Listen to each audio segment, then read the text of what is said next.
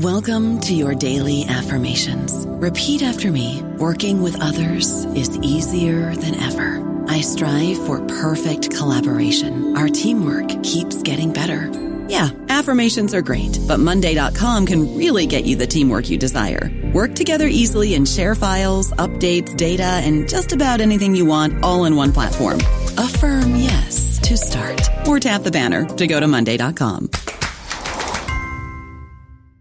Hello, it is Ryan, and I was on a flight the other day playing one of my favorite social spin slot games on chumbacasino.com. I looked over the person sitting next to me, and you know what they were doing? They were also playing Chumba Casino. Coincidence? I think not. Everybody's loving having fun with it. Chumba Casino is home to hundreds of casino style games that you can play for free anytime, anywhere, even at 30,000 feet. So sign up now at chumbacasino.com to claim your free welcome bonus. That's chumbacasino.com and live the Chumba life. No purchase necessary. VGW Group. Void were prohibited by law. See terms and conditions. 18 plus. Hello, everybody. This is Marshall Poe. I'm the editor of the New Books Network, and I'd like to tell you that we have a new and improved website. It has two new features that we think you'll love. One of them is a vastly improved search engine so that when you type in keywords, you'll get a bunch of episodes really quick. The other is the ability to create a listener account. And in that listener account, you can save episodes for later listening. So you can create a kind of listening list. We think these features are neat and we think you'll enjoy them. Please visit the site today. Welcome to the New Books in Political Science podcast. My name is Heath Brown. Today I'll be talking to the author of Welfare for the Wealthy Parties, Social Spending, and Inequality in the United States. The book was published in 2015 by Cambridge University Press. Today I had the chance to talk to the author, Christopher Faricy, about the book. Welcome back to the podcast. Again, my name is Heath Brown, and I have the chance today to talk to Christopher Faricy, who is the author of Welfare for the Wealthy Parties, Social Spending, and Inequality in the United States. Chris, how are you doing today? I'm doing very well, Heath. How are you? Good, good. You are the first podcast recording of 2016, and this is such an interesting book, and I've been looking forward to talking about it. So, before we get to it, as we always do, why don't you just tell us just a little bit about yourself and where you are now and where you've been in the past? Sure. Uh, I'm here at Syracuse University at the Maxwell School, uh, which is a interdisciplinary uh, program that brings together political science, uh, economics, sociology, anthropology, history. Uh, it's a real neat uh, program we have here at Syracuse. And before coming to Syracuse, I was at Washington State University in their political science uh, department for three years, and then prior to that, in uh, the southern slice of heaven, Chapel Hill, North Carolina, uh, doing my PhD work at UNC Chapel Hill.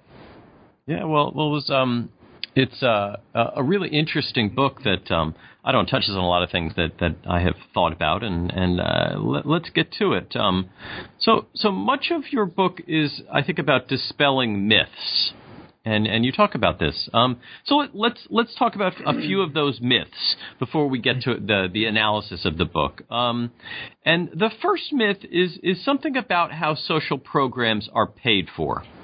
So what is wrong with the assertion that all social policy happens through direct on budget government spending? So this is the idea that the American public has that if you ask people, you know, to think about social policy or social welfare, I would imagine for most people, including myself before I wrote the book, that big programs come to mind Social Security, Medicare, Medicaid, uh, welfare benefits. And these programs are traditional social programs that are paid through um, direct appropriations. But if you think about the programs that most adults in the United States use, they are government funded, but they aren't funded through the budget. So if you take a, kind of an average household uh, who receives their health care through their, their employer, uh, their employer gives them a chance to contribute to a 401k, uh, they might be involved in a church uh, or a synagogue uh, and make charitable contributions. The government subsidizes all of these activities, and all of these activities can be rightfully claimed as social welfare policy. And the subsidization of these doesn't come through the budget, it comes off budget in the tax code uh, in the form of uh, exclusions, deductions, and credits. And and what do we call that? Because the, the terminology here kind of matters as as we get into the analysis. What is that type of um, social policy called? So formally, these are called tax expenditures. And uh, I found in giving presentations on my work in, in this book in particular that this is a contested uh, concept and phrase. So the idea of a tax expenditure uh, is that if what you're analyzing is the government. So we're not talking about my relationship with tax breaks or your relationship with tax breaks where you might see it as getting your own money back. But we're talking about the government. We're talking about the government's uh, budget. Then the idea is that a tax break is equivalent to spending. And the argument made by economists and budget experts and even uh, party officials and policymakers follows this line of logic that if the government decides to fund healthcare through Medicare and they spend $500 million, the government's out $500 million. But if the government decides to also fund healthcare through giving tax breaks for employment based healthcare insurance, that too is a government directed uh, use of federal funds. And if that costs the government $300 million, that means the government's out $300 million. And it doesn't matter when you're looking at the government budget, whether it was done through the formal budget or through a tax subsidy. Either way, the government's out the money, and it's out the money because it is directing it and trying to incentivize people to gain social insurance. So let's talk about the second myth, uh, no less no less contentious than the first, which is the the myth about political parties. And, and it seems to go something like this uh, Democrats push for more spending on social policy, Republicans push for cuts in social policies. Is, is that myth of American partisan politics wrong? You know, Heath, I believe it is. So when we think about this uh, what I believe is an outdated idea of American political parties and campaigns and election as we approach the 2016 uh, election and we get underway in Iowa soon. Uh, the idea that the American people would accept uh, and vote for a party that just cuts government spending and cuts government programs um, and doesn't offer anything in return flies in the face of public opinion. So, one of the most consistent uh, macro findings in American public opinion going back to the 1960s is that we have this paradox in the United States that uh, the American public uh, does not like government uh, in the abstract, uh, wants less government spending, but when asked specific questions about uh, spending and activity on healthcare or education or retirement security uh, or the environment, uh, Americans across the board want more government activity and more government spending. Um, so, in light of public opinion, where Americans want more government spending uh, in these areas of social policy, it doesn't make sense to hang on to this idea that the Republicans can win elections just by cutting spending. But what can happen is that they can win elections by uh, funding these activities, but do it in a way uh, that um, signals to the American voter a light touch of the government. So, um, with these kind of two myths, not, if not dispelled, um, at least put into a little better context, let's talk about what your central thesis here is, because it's it's more than simply that these myths aren't quite right. Um, there's something more fundamental that you're arguing here about how politics works and how partisan politics works through social policy making. So, give us your case. What's what's the argument that you're making here? So the argument I make in Welfare for the Wealthy is that both Democrats and Republicans have uh, electoral incentive and ideological incentive to spend money on social welfare benefits. And the difference isn't whether one party spends and another party cuts, but more importantly, the difference is how the two parties spend on social welfare.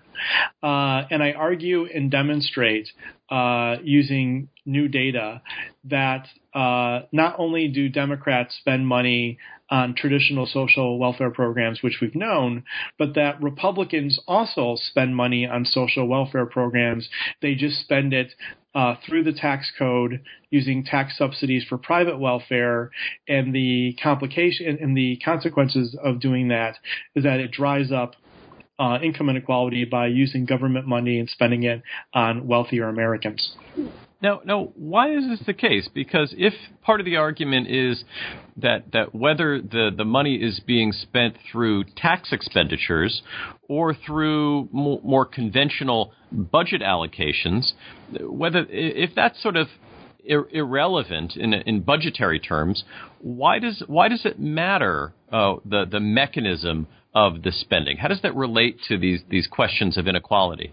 Yeah, so uh, I would say it matters politically, and then it has uh, it matters economically. So first, let me just talk a little bit about how it matters politically. Uh, using tax subsidies helps the Republican Party solve political problems. That if you're uh, a Republican presidential candidate, if you're Mark Rubio or you're uh, Ted Cruz, and you're looking at public opinion polls, and even Republicans and conservatives say that they want the government to spend more to help with access to health care and education uh, and retirement security, then you have to figure out a way to do that, but do it in a way that can uh, aligns with conservative ideology and small government principles. So the the beauty of uh, tax breaks for social welfare is that candidates are able to propose a program uh, to the American voter to help them with uh, their insecurities about the economy and how they're going to make ends meet and providing a safety net, uh, but do so in a way that doesn't seem like it's a real big expansion of government because this is a tax subsidy for the private markets to help provide these, and the government's just kind of footing the bill. So it solves that political problem. But economically, the consequences are the reverse of what we know and expect of government social welfare programs. Uh, meaning that if you look at Social Security, for example, uh, everyone pays into Social Security who works. But the way it's designed and the way it's distributed is that people who are working class, people who worked um, in blue collar jobs receive more of the benefits of Social Security back over the course of their retirement years. So it is a upwardly, sorry, it's a downwardly distributed program that helps um, people tax breaks for things like 401ks, which again is a government program to help with retirement security, the distribution of money is the reverse. That people who are making over $100,000 uh, receive over 70% of the total benefits of these programs uh, because of the way it's designed.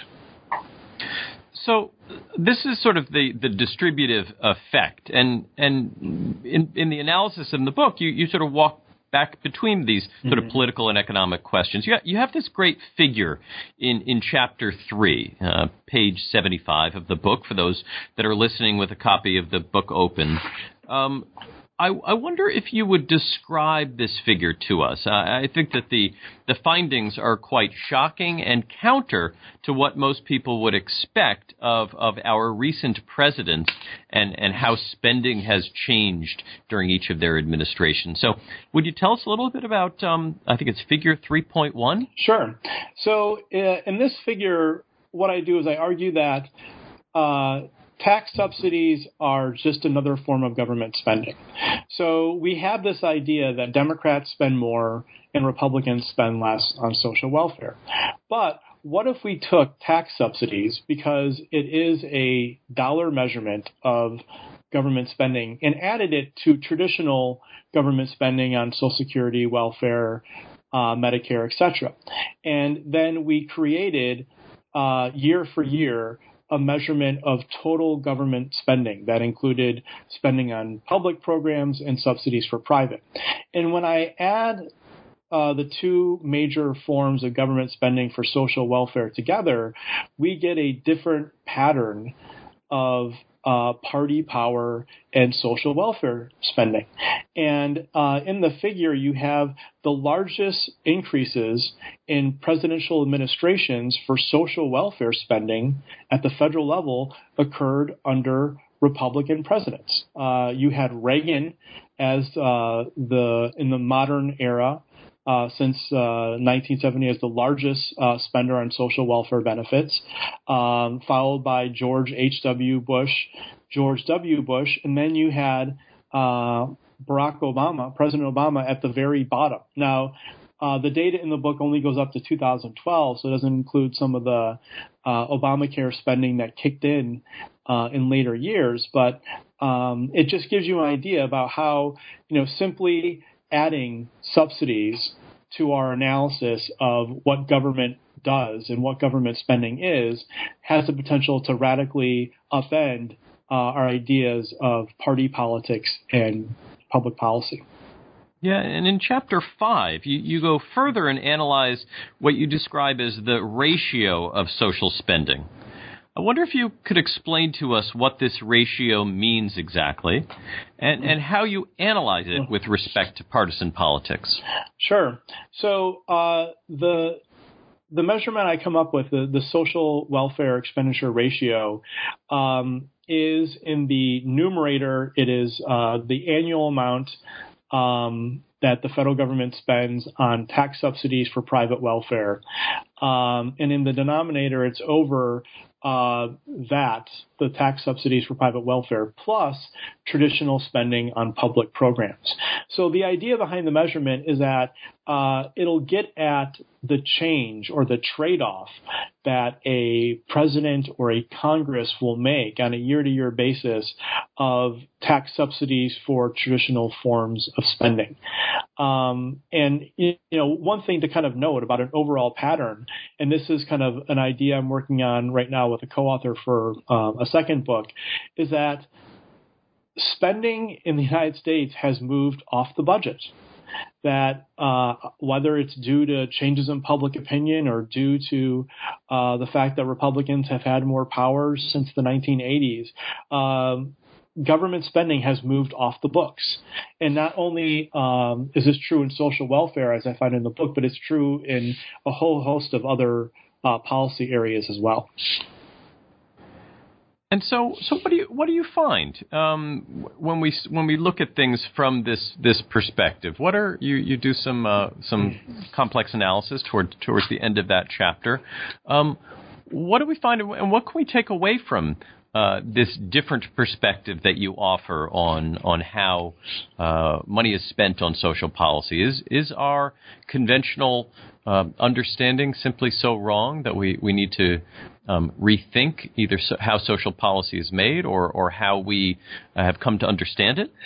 Uh, you know, I, I, think we do. So early in the chapter, I, I wanted to establish the idea that, okay, so let's look at um, just tax subsidies for private welfare. And if my theory is right that Republicans have um, electoral incentives to increase this because they're um, supported by wealthier citizens and businesses, and also uh, ideological incentives to do this because it's a conservative form of spending. Then, when Republicans take over Congress, when they take over the White House from Democrats, uh, this type of spending should go up. And I'm able to, to show that. But then I go on further in this ratio and say, you know, it's not just that there is an increase in subsidies for private welfare. The trade off shows that these are being paid for by cuts to discretionary spending. Um, and discretionary social spending uh, usually is targeted towards the most vulnerable populations, um, uh, the poor, people who are unemployed. So it's not just that a switch from Democratic control to Republican control is increasing um, tax subsidies for social welfare that mainly benefit the rich. The idea is that these are being paid for uh, by cuts to programs for vulnerable populations. Um, and the reverse is also true that when Democrats are in power, they're increasing direct social spending and then paying for it by capping or eliminating or reducing these tax subsidies. So, you know, you, you get a real story about how much class politics has um, grown um, in this age of income inequality. That you know Republicans are handing out benefits to their wealthier constituencies and business and paying for it by cutting money to the poor, and Democrats are reversing it by giving money to more vulnerable populations, but then um, passing the bill onto uh, wealthier voters by uh, capping and reducing a lot of these tax subsidies. Yeah, the, the, book is just so very interesting. I think we learned so much about uh, politics and public policy. Uh, the title again is Welfare for the Wealthy Parties, Social Spending, and Inequality in the United States, published in 2015 by Cambridge University Press. Chris, thank you very much for your time today. Heath, uh, thank you so much for having me. It was a real pleasure. Uh, I love talking with you, and uh, I wish you a Happy New Year. Yeah, we'll do it again soon.